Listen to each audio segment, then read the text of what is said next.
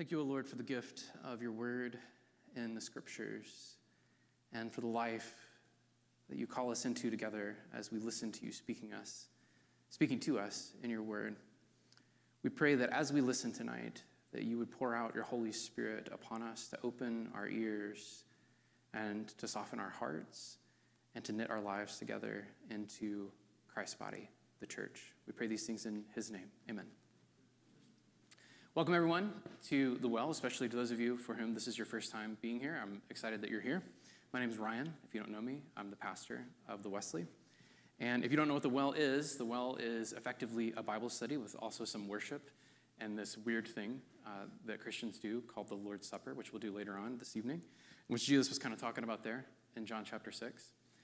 But at its heart, what The Well is, is a Bible study. In a typical school year, what we do is focus on a single book of the Bible and try to read all of it or part of it. This quarter, we're focusing on the first four chapters of the book of Genesis. And so, even though you got a whole bunch of scripture other than Genesis, uh, that, that central reading there that's kind of sandwiched between Deuteronomy and the Gospel of John is what we're focusing on tonight. If you're familiar with the book of Genesis, uh, if you've been around or just if you have read that read the first couple of chapters of Genesis before, it might strike you, or interestingly, it might not strike you, uh, that there are two stories of creation in these opening chapters. So, three weeks ago, we began reading the, the initial creation account, these six days of creation. We completed uh, that over the course of three weeks with the seventh day of creation, the first few verses of chapter two we talked about last week. And that story reads like a complete story. It has a very strong note of finality to it, and it would be normal to think at the end of it that the story of God creating the world is done. And then we get to verse 4 of chapter 2, and God just sort of starts all over again with what appears to be an entirely new story of the way that God makes heaven and earth. This is an interesting fact uh, not one that I'm going to delve into deeply, but it, it ought not dismay us that there are these two different accounts. This is not at all the only place that Scripture, that God has seen fit to give us a book that tells the same story from a variety of different angles. And even though there are some interesting points of contrast between these stories, those contrasts are ultimately a part of, of what I think of as a fabric of a larger coherence in the narrative of who God is. So, this second creation story, by comparison to the first, is far less detailed and comprehensive. The action of the story is less temporally rhythmic, by which I mean, you know, that that first story proceeds along by these intervals of days in a litany of successive days that are punctuated with this refrain, and there was evening and there was morning on the first day and the second day and the third day, etc. And then also this refrain of God sort of stopping at the end of each day and regarding the goodness of what he's made. There's that rhythm in the first story, but the action of this story is not meted out in quite that rhythmic way. Back in the opening lines of chapter 1, darkness hovers or covers the face of the deep, but then light breaks forth. Light is the first specified thing that God makes in chapter 1. It, it breaks forth decisively and across each of the seven following days of creation, the light only seems to grow more radiant and bright. Here, however, in our reading from Genesis chapter 2 tonight, there's a subtly murky quality to the beginning of this second story. I don't, I don't mean to suggest that there's no light in the story, but no light is named. And there's also just something about the way the narrative proceeds that's kind of murky. There's an almost shrouded quality to God's creative work here. Creation's beginning, the things that God is making here, they read as if they're kind of mysteriously open ended. As things come into being, they certainly they, they begin to exist, and it seems that they have a trajectory that they're on, and yet that trajectory seems somehow less certain or maybe less complete than in the first creation narrative. Whereas the structure of the creation story in chapter 1 has this cosmic and almost overwhelming scope to it. Here, in the second creation story, the frame of the action is much more tightly zoomed in. And where it's zoomed in is really on human beings, or at this point, just on a human being, which is just called the man. It's a far more human centric story. So even though human beings are clearly the, the sort of at the pinnacle of creation in the first narrative, the story here seems to be zoomed in on them from the very get go. In fact, whereas Genesis, in Genesis 1, human beings are the very last animate creature to be made, here, man is, it's exactly reversed. Like, man is the very first animal to be made. In a fashion roughly similar to Genesis chapter 1, here in chapter 2, the heavens and the earth have been kind of roughed in. It says that uh, these are the generations of the heavens and the earth when God began to create the heavens and the earth, right? And so God's got this, this raw, unfinished, and unpopulated earth and heaven. But before any other specific thing gets made, God makes man. The world that God is making in this story is very clearly made for man. Like it's his, it's, it's, it's clearly to be his. The earth waits for man's arrival. In verse 5, we read, Nothing is yet growing or living. There's no plants yet in the field. And the reason for that is because there wasn't yet a man to work the ground. Just as the raw gloom of the unfinished heavens and earth seemed to wait upon the arrival of man before creation could kind of really get going, so too at the moment man comes to life, he himself already seems kind of unfinished and waiting waiting upon the arrival, we'll read next week, of woman. Unlike in Genesis chapter 1, here man is a singular person rather than a species or a population of human beings. In Genesis chapter 1, when God makes humanity, it's implied that he makes an already full or on its way to being full size population of human beings. Male and female, he creates them, right? Here, however, there's a singular person or character that's being talked about. God in this story is portrayed in far more intimate relationship to the process of creation. I think God is very deeply intimate to creation in the first story, too, but he's specifically portrayed a much more intimate relationship to the process of making in this second story. He's portrayed almost as a kind of gardener or perhaps a forester or even like a craftsman, like a potter working clay. God here, metaphorically speaking, seems more embodied in the way that this story is crafted. Whereas in Genesis 1, the Lord speaks all things into existence, here God seems to shape raw materials that he's already made previously into, into other things so the Lord God forms man from the dust of the ground. He's shaping a material.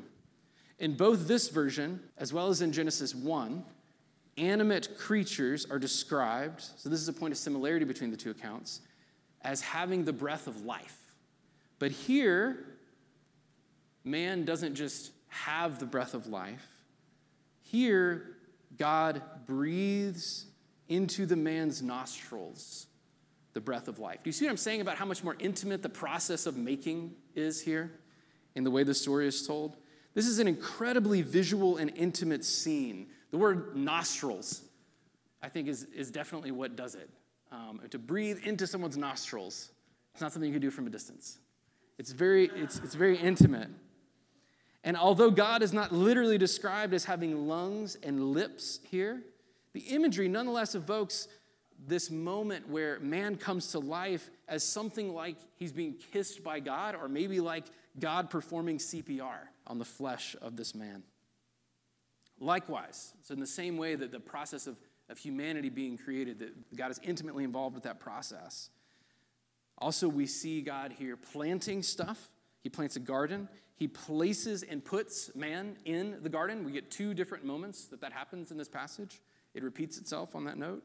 And again, in all these ways, it's difficult not to think of God here in embodied terms, as doing stuff uh, with his hands, which is not unusual in Scripture. Scripture um, often speaks of God metaphorically in those kinds of terms, as if God were embodied. But the importance, I think, of this imagery will become more evident as the story moves on in subsequent weeks.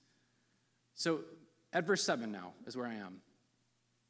By the time we get to verse 7, what I would suggest is that this is already becoming evident as being a story of the fall. When we get to verse 7, I think it starts to become clear, or we start to get a sense of the fact that the second creation story is really the story of the fall. Not that the fall has already happened as of verse 7, it certainly has not yet happened. But what I mean is that even before we get to chapter 3, that the purpose of the second story, in the broadest possible sense, I think it begins to become evident here that the purpose of the story is to answer the question what happened? What in the heck happened? That's why this story is here, pasted on the back of the first story. There is no account of damage, of fall, in the first creation narrative. And so we can read that story and recognize the world that we live in as not being radically different, at least not in every single way, from the story that's described in, in the very first chapter of Genesis, in the very beginning of chapter 2. And yet, we also can't help but recognize that it is, though, desperately different than, than what's described in that first story. And so the second story begins to become evident in verse 7 as, as an account, sort of an answer to the question what has happened? What has gone wrong? So far, in the last three weeks, I don't know about y'all, but it's taken a great deal of effort to resist a kind of gravitational pull that that question has in our imagination. A gravitational pull toward the fall. It's hard to resist that pull toward answering the question, what happened, as we've been reading along it's been hard to just stay focused on what it was, what creation was, because we're reading the story from the vantage point of our own experience. Like we live in the midst of a fallen world. But here, the gravitational pull of the fall begins to become a literary feature. It's an actual feature of the text and not just something that's coming from our, our own experience. There's something like foreshadowing that begins to happen in verse 7. One of the places you see it is in the word dust right? That it's out of dust that the Lord makes man. What this says, in a very basic sense, is that humanity is, is formed out of a strikingly modest material. Already, this bespeaks a kind of insubstantiality in our creaturehood, that we're insubstantial. And yet, our insubstantiality is made substantial by the gift of God's craftsmanship and by the breath of life. In a broad sense, dust emphasizes then the same thing that we discussed during week one when we talked about that phrase ex nihilo, which means out of nothing. That God makes everything that there is out of nothing except his own will and his own creativity, which means that everything that exists other than God doesn't have to exist. It only exists because God made it and God continues to hold it in being, moment to moment. Which means that existence is a gift. That everything that there is is in some real way a sign of this like overflowing gratuity and abundance of God's love. Um, that's baked into the doctrine of creation out of nothing. And there's something of that that's evident in, in the grammar of dust, of God fabricating humanity out of, out of dust as well. Yet, even our reading from chapter 2 tonight, where this word dust appears as this sign, the material of God's creative gift of life, it also already has the ring of death to it. It's impossible for us who have already read the rest of the story not to hear the word dust and hear the echo that races forward into chapter 3, where we'll hear God uttering a description of the cursedness of the fall. He'll say to Adam, By the sweat of your face you shall eat bread till you return to the ground. For out of it you were taken, for you are dust, and to dust you shall return. In verses 8 through 9, God plants a garden and places man there, as I already mentioned. And in the middle of that garden, there are the tree of life and the tree of, no- of the knowledge of good and evil. That's two separate trees. They're at the center of the garden, in the midst of it, it says. And so too are they at the center of the story that's being told in this second creation narrative. It is toward those trees that the action is already moving. Verse 9 reads, And out of the ground the Lord God made to spring up every tree that is pleasant to the sight and good for food. That last little bit of description, pleasant to the sight and good for food, let's, let's look at that for a second. It should be of interest to us that pleasure and desire are original features of creation. It's very easy for us as fallen people to think that, our cra- that craving and desire just is intrinsically a negative thing, or almost as if it's a, it's a feature of the fall. But pleasure and desire are original. They, God made the stuff of the world to be pleasing to the sight and good for food. These are sensible pleasures, they're bodily pleasures. It's people's eyeballs that will see them as good, and it's people's bellies that will want to be filled with what's growing on those trees that God is planting. Um, at this point in the history of their being creation, the satisfaction of desires, bodily desires, the gratification of any pleasure can't lead anywhere except to God. The, the pleasure of the eyes, the filling of the belly, and all other sensory pleasures and desires, they all lead to God. They all lead to the source of the one who planted those trees and made everything else that human beings might desire.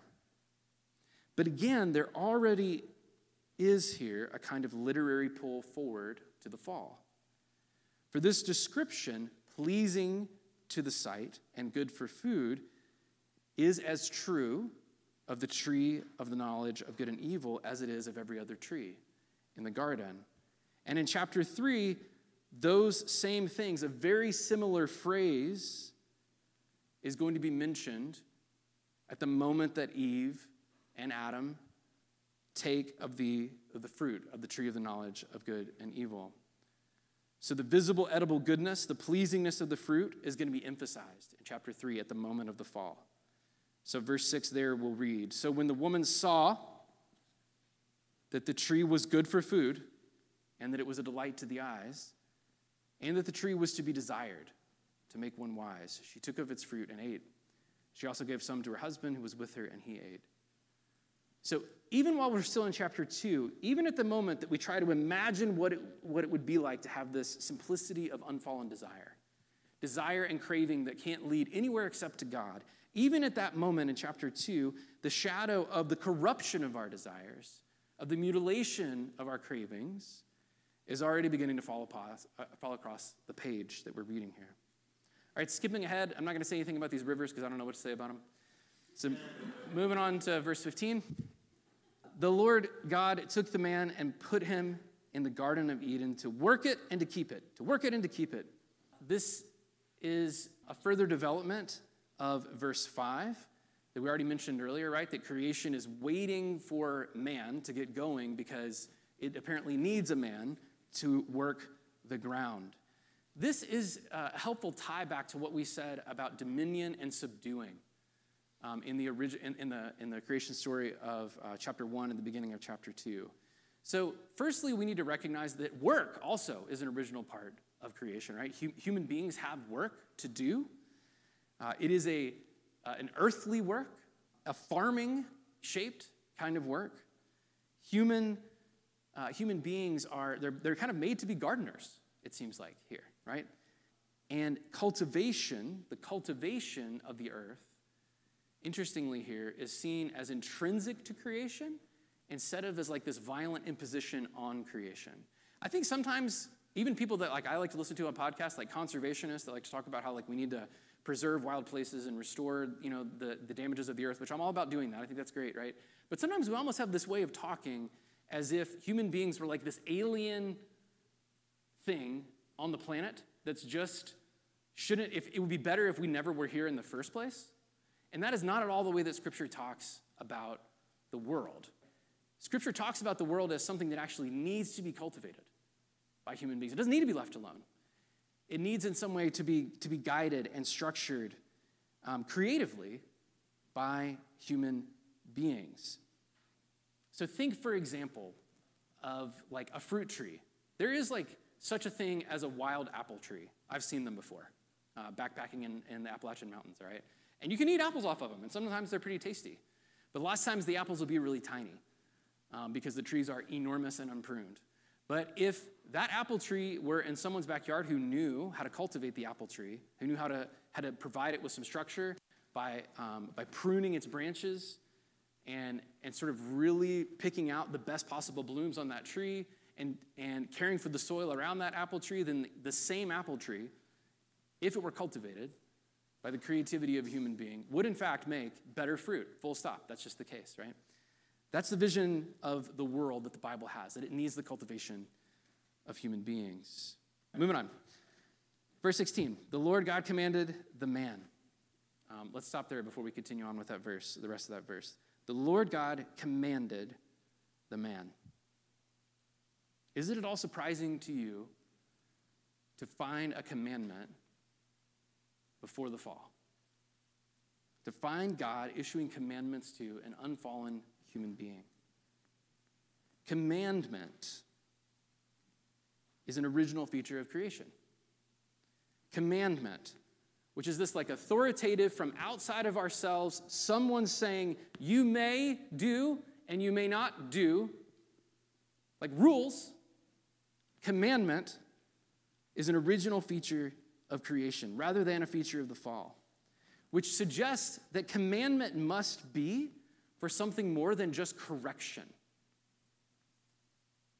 From the beginning, commandment was, was for something more than just correction. The commandment in verse 16 and verse 17, it involves eating. So to continue on with that verse, you may surely eat of every tree of the garden. Here, as in the creation story in chapter 1, where we noted that like the animals that God made are hungry animals, they're animals that eat food, and it wasn't necessary that God make animals be that kind of thing that needed to eat. Here again, food is really emphasized. When God made human beings, he made them hungry. And the way that God gives the world to man is by giving it to him as food. He gives the world to man by making sure that man is fed. You may surely eat of every tree of the garden. And yet, there is one thing in all creation that is not given. This, by the way, is really the way that I, I think you need when you, when you hear the Lord issuing this commandment.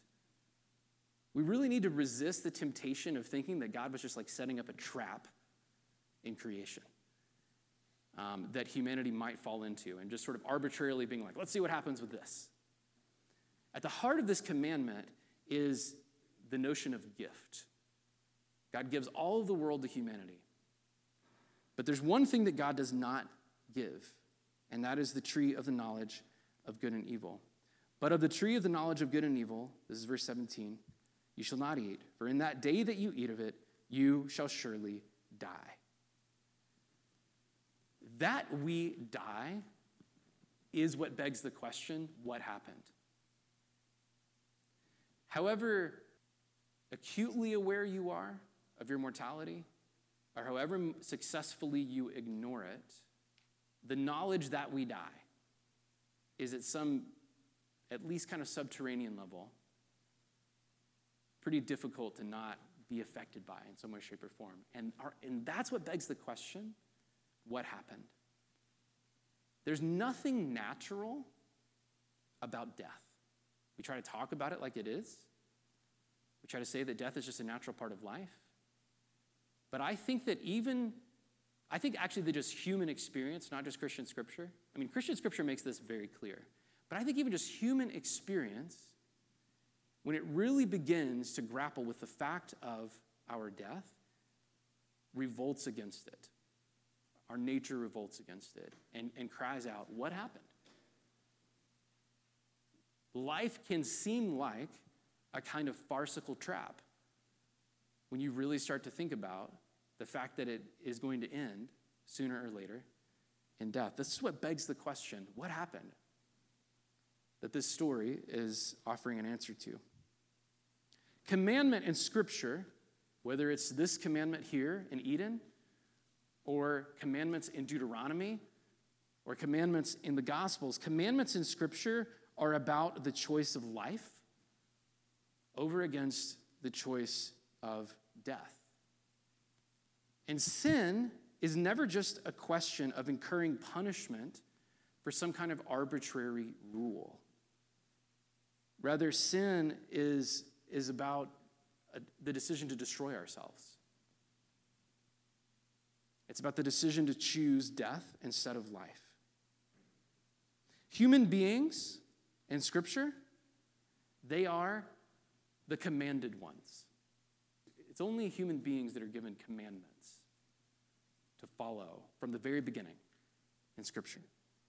Almost as if this is baked into our nature, that there's something about the way that God made us, that we are made to be addressed by God with the words of commands, which suggests that commandment is not something that's set over against our freedom. It's not in competition with what it means for us to flourish. It's very easy to think that a commandment is always this kind of imposition that does some sort of violence to our will. And that, that always comes to us as a kind of restriction that's going to deplete our life and our happiness and our freedom and our flourishing. But that commandments are original, that human beings in Scripture are the commanded ones. It suggests exactly the opposite, which is that we come into the fullness of our life through finding ourselves addressed by God with commandments and by obeying those commandments. We become fully what we are through active obedience, Genesis seems to suggest to the submission and submission to the will of God, a will other than our own will. And that was true even before humanity fell. God forms us out of dust, breathes life into us. Our life, our very being, our existence comes to us as a gift. But the fact that we're commanded means that our existence and our life is a gift that God wants for us to receive actively. God wants us to receive the gift of our life, the gift of our very creaturehood, our existence. He wants us to receive it actively, willingly. And that also means that God has made us free to reject the gift of life, to choose dust, which is to say, to choose our annihilation, to choose non existence, to, to choose destruction instead of being. The forbidden fruit is from the tree of knowledge of good and evil. But really, though, especially if we're reading this passage in concert with what we've been reading in chapter 1, it's only evil that could be something that humanity doesn't already know. If all creation is good, and if of necessity existence is good, because it only comes from God. So it's the tree of knowledge of good and evil, but it's only really evil that could so far be unknown to humanity. That's all that could be sought in, in pursuing this tree. But what evil is, is not a thing, it's nothing, it's non existence, it's oblivion. And every commandment in Scripture from here on out, this original choice will persist a choice between life and a choice, a choice between life and death. Every single commandment in Scripture is going to continue to retain that subtext. It's either going to be explicit or it's going to be a subtext. That's always what's being presented to humanity when they're confronted with commandments. So, in a book like Deuteronomy, which is an exposition of the law, in Deuteronomy, the warning that we read in Genesis from God if you eat the fruit of the tree of the knowledge of good and evil, you shall surely die. It's, it's almost quoted later on in the book of Deuteronomy in chapter 30. God says there, if your heart turns away and you will not hear and you're drawn away to worship other gods and to serve them, I declare to you today that you shall surely perish. You shall surely perish. You shall not live long in the land that you are going over to the Jordan to enter and possess. I call heaven and earth to witness against you today that I have set before you life and death, blessing and curse. Therefore, choose life. What you need to get is that the curse, the death that is being warned about here, isn't something that's imposed by God as a punishment. It's chosen. Does that make sense? We choose in sin, we choose in disobedience, we choose our own destruction, our own damage. So, what does any of this, how does any of this actually address us presently? I think that we can break down what it might mean to interact with this passage at a personal level uh, by focusing in on this concept of dust and on the concept of obedience. So let's start out with that word dust. Not just here, but everywhere Scripture reminds us of our finitude, of our finitude. Everywhere Scripture wants to remind us of our nature as things that have been made, not as God, not as something that has to exist, but as created things. And our being made of dust is not in and of itself at all a bad thing. It is not bad. Again, actually, it points to the goodness and the gratuity of God's love. It points to the fact that we are, our ourness, our, our being is a gift that has no other explanation for it than that God loved us enough to make us. So, our, our being made of dust is not a bad thing. And yet, as these last words from verse 17 that we just read make soberingly clear, dust also means that we are not very far away from nothing. We're not far removed from nothingness. Let me try to tell a couple stories to, to maybe put a little bit of flesh on this. My wife is a nurse. She's worked most of her vocation in um, different ICUs. She just very recently started working in a cardiac ICU. And last week, she came home and was very excited to tell me that at work that day that she had, had held a man's heart beating, beating heart in her hands during an open heart surgery. And I had a very unsatisfying reaction to this, as I guess I sort of always do when Holly's telling me stories about stuff she does at work. But um, because I, I, don't know, I just don't have the stomach for it in the way that she does.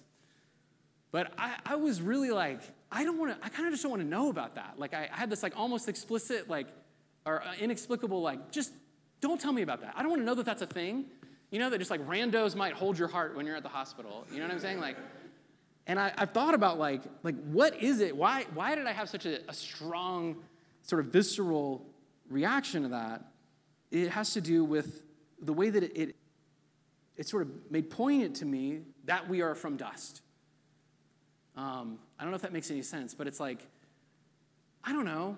I can kind of live as if my life is sort of this taken for granted fact. But once somebody is holding the heart of a 30 something year old man, which is, you know, I'm 38, this guy whose heart Holly was holding was 30 something, in her hands, there's something about that that, that points to just how near we are with each passing second, with each beat of our heart, to our heart not being beating anymore. Just how near we are to nothing. She told me that she, she saw the guy the next day when he was in recovery, and she had the impulse to go into his room and be like, I held your heart in my hands yesterday. Which she decided not to do. Um, but effectively, what she would have been doing, I think, in that moment is being like, You're dust! Somewhat relatedly, I want to find a way to shoehorn a hunting story into this. I told y'all last week that I was going to be uh, bow hunting this, this past Saturday during opening, opening day of, of bow season. And uh, indeed, I, I was. That's what I was doing uh, on Saturday. At about 4 o'clock in the morning, I paddled down this little bayou sized creek way over on the east part of the state. And I climbed into a, a tree that I'd picked out scouting back in the summer, uh, but a tree that I'd never actually hunted before. I crept my way into this tree and I, I, climbed up into it. And even before the sun came up, there were deer all over the place. Like I saw a crap ton of deer that morning. I almost killed one in the morning, but I could tell as I was seeing all these different deer that like I just I should have been in that tree over there instead of the one that I was originally in. And so later on that afternoon, I came down and I moved over to this other tree and I climbed up. And about 4:30 that afternoon, I was about 20 yards closer to the creek that I'd paddled in on. And all of a sudden, there were just like six deer that were just there uh, out of nowhere. And in a split second, I had this doe standing like perfectly right where I wanted her to be uh, by the edge of the creek. And I, I, shot her. I pulled back my bow, um, arrow hit her. Um, and I, I, knew almost immediately that I, I was like, that was good, just from the way that it sounded. She bounded into the creek. And before she got to the other side, I was like, oh man, it's over. Because the way she's just like, I mean, she was going. But she was trying to get out of the water, and I was like, it sounds like she's struggling. And I heard her hit the ground on the, on the opposite bank and die and breathe her last, literally. Super clean kill. I got down, got the doe, put her in my kayak, paddled back down the river, closer to where my truck was, dragged her up on the bank. And I just thought about the way that in less than a minute, this deer went from this literally like radiant fullness of life, shining in the afternoon sun, to being dead in my kayak. And which is what I meant to do. I don't have any regrets about it, by the way, but uh, it's 80 something degrees. So I pulled her up on the bank. I pulled out my pocket knife. I split her sternum open, and I started shoveling out everything that was inside of her, you know, blood up to my, my elbows and all that kind of stuff. And I, I, I pulled out her heart to see if I, had, if I had hit her heart. And sure enough, this is the first time I've ever done this, but I had hit not just both lungs, but I, I could see the arrow hole going right inside one heart, uh, inside one, one side of her heart and out the other. And there I was holding this heart, which is about the size of the heart that's beating in my chest and yours. I mean, literally, very little difference in the size of a deer's heart and ours. But now not beating anymore. And I think that's a moment where I have the potential to recognize that I'm made of dust. This animal that's about the size of me, that was alive and well a minute ago, is not now. And here I am holding its heart. Dust, it stands, this word, it stands over against the delusion that we live in most of the time that we are made of something somehow more substantive or permanent than we actually are. We have this vague sense of importance in our existence, that, that, that our existence is grounded somehow in the importance of our like responsibilities, maybe, or our life projects, or the people that depend upon us. For me, I think it's, it's usually good stuff, you know, that makes me think I'm more substantive than I am. You know, you don't, I don't consciously tease out these thoughts, but I think if I forget that I'm dust on a day in, day out basis, it's probably because of stuff like, you know, that I'm pastoring the Wesley Foundation. And that's really important stuff. And I'm shepherding my two little kids. And that's really important stuff. But that deer had kids too. I saw her little baby fawn right before I shot her. And my arrow still went through her heart and both lungs like a knife through butter. And, and I brought her home, you know, with, and with my, nothing but my pocket knife and a, a bow and arrow, I shoveled out all the life from inside of her into a stinking heap, swarming with flies on the edge of a muddy bank. And when I go back there in December and January to hunt the rut, which I will, in that same spot, when I go to put my kayak in right there, that gut pile's not going to be there. It will be dirt again by then, literally it'll be dust. And the reality is, I mean, thankfully, there are not dudes in trees trying to put arrows through my chest. There's a lot of other stuff that can kill me, though. What are the delusions of, of substance in your life? By, by which I mean, like, what are the places that you might think that your being is a little further from nothing than it actually is? What are the good responsibilities and projects and relationships in your life? Again, things I'm sure that are good in your life and great and gifts. But do you remember that you're dust? Dust means not just that you're vulnerable to death, by the way, but again, it means that you don't exist by necessity. Your life, your very being, is given to you out of the abundant gratuity of God's love. And here's the point of thinking about this it's not to make you scared that you might die in whichever way, or that God is going to snap his fingers and all of a sudden take you out of existence either. But it's to recognize that God gives you the gift of your being in such a way, like I said earlier, that you can refuse that gift. You can, you can refuse the gift of your own life in little but in cumulative ways. We can revert by, our, by a distorted use of our own freedom, we can revert back to dust, back to non being. We can destroy ourselves before we're even all the way dead. And this is where the idea of dust flows into this other category of commandment and of obedience. Human freedom and flourishing, it requires a life of obedience to the commandments of God. We are made to be addressed by God with commandments. And for us to flourish, we have to be pursuing a life where we're growing in obedience to the Lord's commandments. And that is still true of Christian discipleship. It is not just true of Judaism pre Jesus, that is true of Christianity. The abundant life Jesus wants to give us is still a matter of commandment and obedience. Think about Jesus in the Gospel of John saying, If you love me, you'll keep my commandments. Or in Matthew 19, think of the story of the rich young ruler. This man that comes to Jesus and says, What do I have to do to have eternal life? And Jesus says, If you would enter life, again, this is a, the question of life and death. If you would enter life, if you'd be alive, keep the commandments. They go on to have a little discussion about basically the Ten Commandments. And the guy's like, Yeah, I, I do all that stuff. And then Jesus addresses the man with even more, an even more encompassing commandment.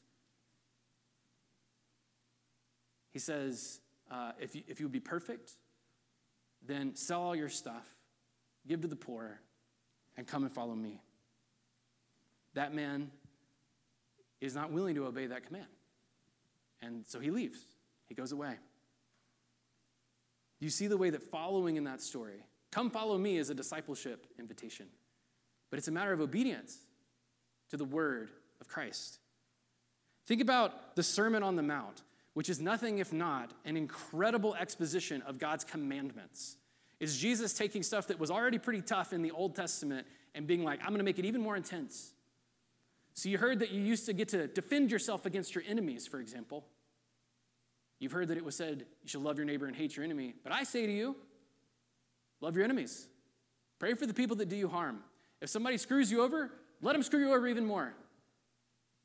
The Sermon on the Mount is this incredible litany of commandments. And what does Jesus say at the end of it? Everyone who hears these words of mine and does them, obeys them, will be like a wise man who built his house on the rock, etc. You know the rest of those verses. Christian mission is also still a matter of commandment and obedience.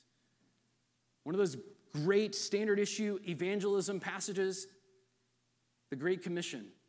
Right? Go and make, it, and make disciples of all nations, baptizing them in the name of the Father and the Son and the Holy Spirit. And then what? Teaching them to obey everything I've commanded you. Teaching them to obey everything I have commanded you. Assuming that your life as a Christian, if you are one, is a life that involves discipling other people, making disciples, bearing witness to the gospel, inviting people to follow Jesus. And it should be if you're a Christian. How much is that that process of making disciples? Are you actually teaching people to obey the Lord's commandments? How often and whatever it means for you to be doing discipleship, are you exposing people to, confronting people with God's commandments and teaching them how to obey those commandments? God addresses us with his commandment because he loves us. I think that love is especially evident in the one like we read from Deuteronomy chapter 30. We hear God yearning for our good when he's like, choose life, choose your flourishing. God commands us because he loves us. Do we love people enough to address them with the commandments of God? Do we take it for granted that in some way making disciples means telling each other what to do? There's a guy named Pete that used to be an intern here for a couple of years and a student before that. He now is a pastor up in North Carolina and he's going to school. He told me a story over the phone recently about a guy who came to his church randomly one Sunday um, who was like, I don't know, Billy, Billy Bob's cousin or something. And uh, the guy was packing heat very visibly.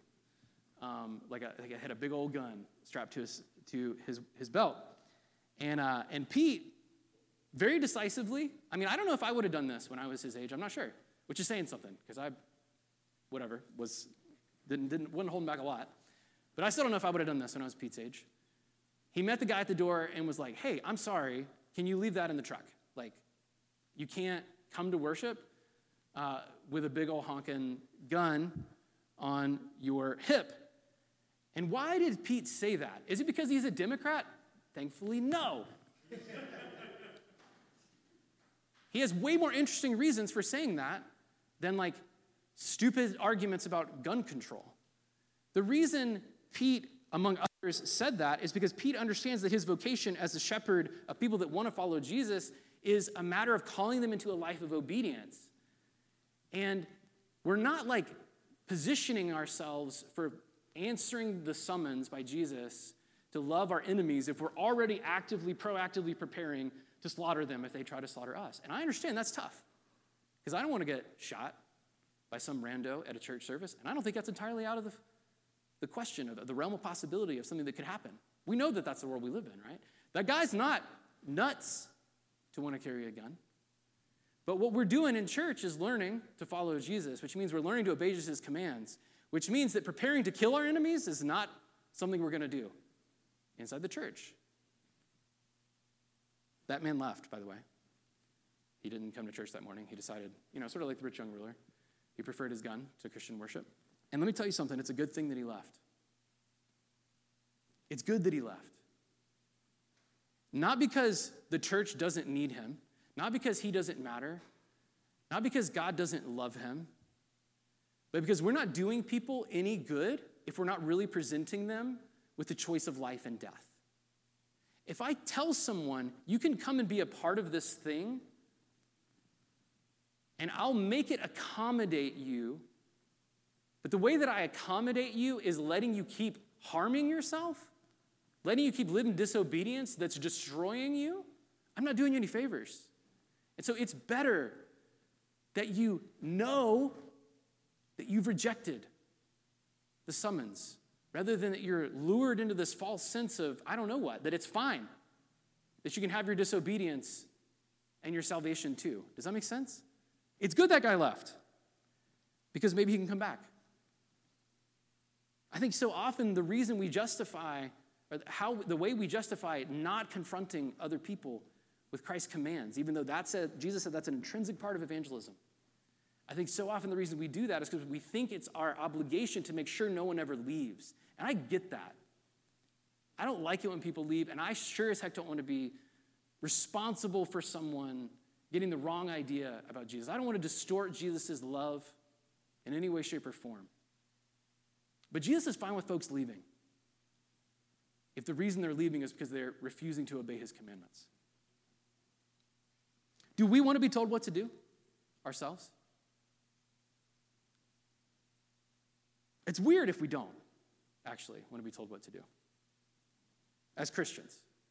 That's what I'm talking about. Because there are so many places in our lives that we do definitely want to be told what to do. Like if you've ever wanted to be great at playing a musical instrument, you wanted somebody to tell you what to do. You got somebody to teach you. If you ever wanted to be excellent at a sport that you recognize in yourself you had the potential to be great at, you knew you weren't going to be as great as you could be unless someone told you what to do. So you went to practice and you got a coach and you submitted to a set of, of rules, agreed upon ways of doing things, so that your body and your mind could be put through the rigors it needed to be so that you could become the kind of athlete you wanted to be. Christian spirituality and pretty much every human endeavor recognizes the need to be told what to do by other people.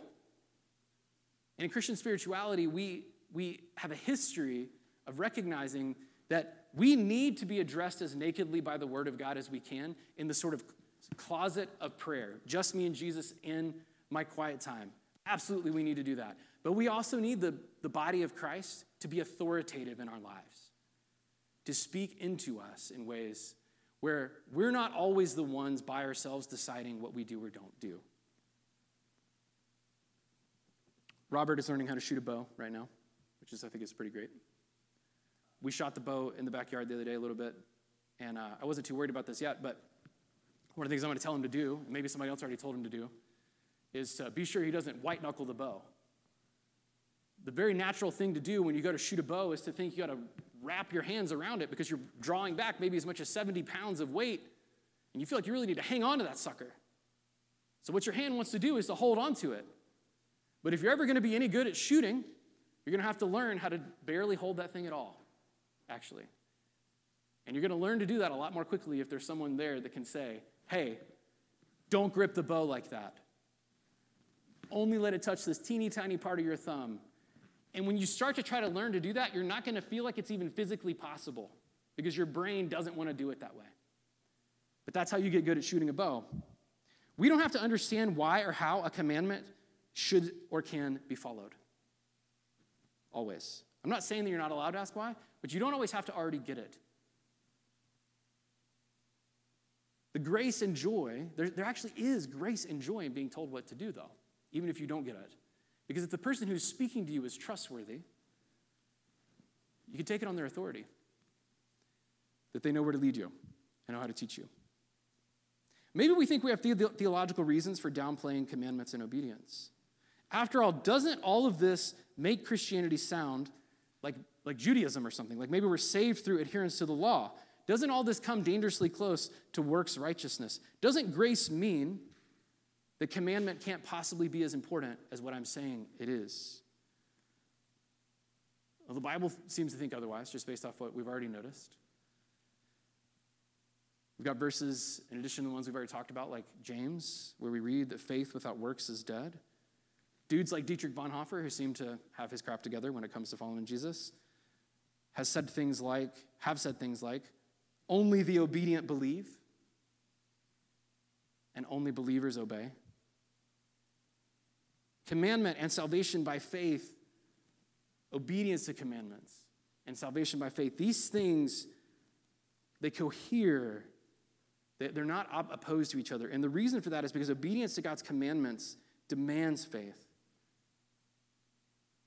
Commandments are always also a promise from God about what will lead to our life instead of our death. If you're going to obey Jesus, you absolutely are going to have to put your faith in him. And ultimately, what you're going to have to put your faith in is that he was raised from the dead and that he's going to raise you from the dead. Because that's obedience to Jesus is ultimately going to lead you where? Actually, not ultimately, every day. Where is Jesus going to lead you? To take up your cross so if you're going to obey Jesus, you're going to have to grow in faith. Because it's not always obvious that Jesus' commandments lead to life. We can't always see how doing what Jesus tells us to do is going to make us be more fully alive. It oftentimes looks like exactly the opposite of that. Right? Like that doing what Jesus tells is going to get you killed. That doing what Jesus says is going to make you way less safe than you were before. Like doing what Jesus says is going to make you have way less acceptance than you would if you fudged on it a bit. Can we be honest about the fact that so often the deathliness in our lives, the places in our lives where we know we're not really alive, that what causes that deathliness is not really that mysterious or complicated, but that de- that deathliness is caused by our disobedience, by places of disobedience that we're tolerating as if they were acceptable. Can we be honest about the fact that so often our disobedience isn't just a matter of our distorted desires, you know, that we want certain things too much or that we want things in the wrong way, but that our disobedience so often is grounded in distrust of the one who's commanding us, the one that's inviting us into obedience. We don't trust him. On the other hand, is there a way that we can find our way back? to the obedience of faith here this evening? I think probably we can. Because this is a place where we might realize how good and right it is that when God's plan to restore a fallen world came to fruition, that the way that plan eventually became manifest to us is by God setting before us the choice of life and death once more and setting it before us as a choice of food, actually. As a choice of food.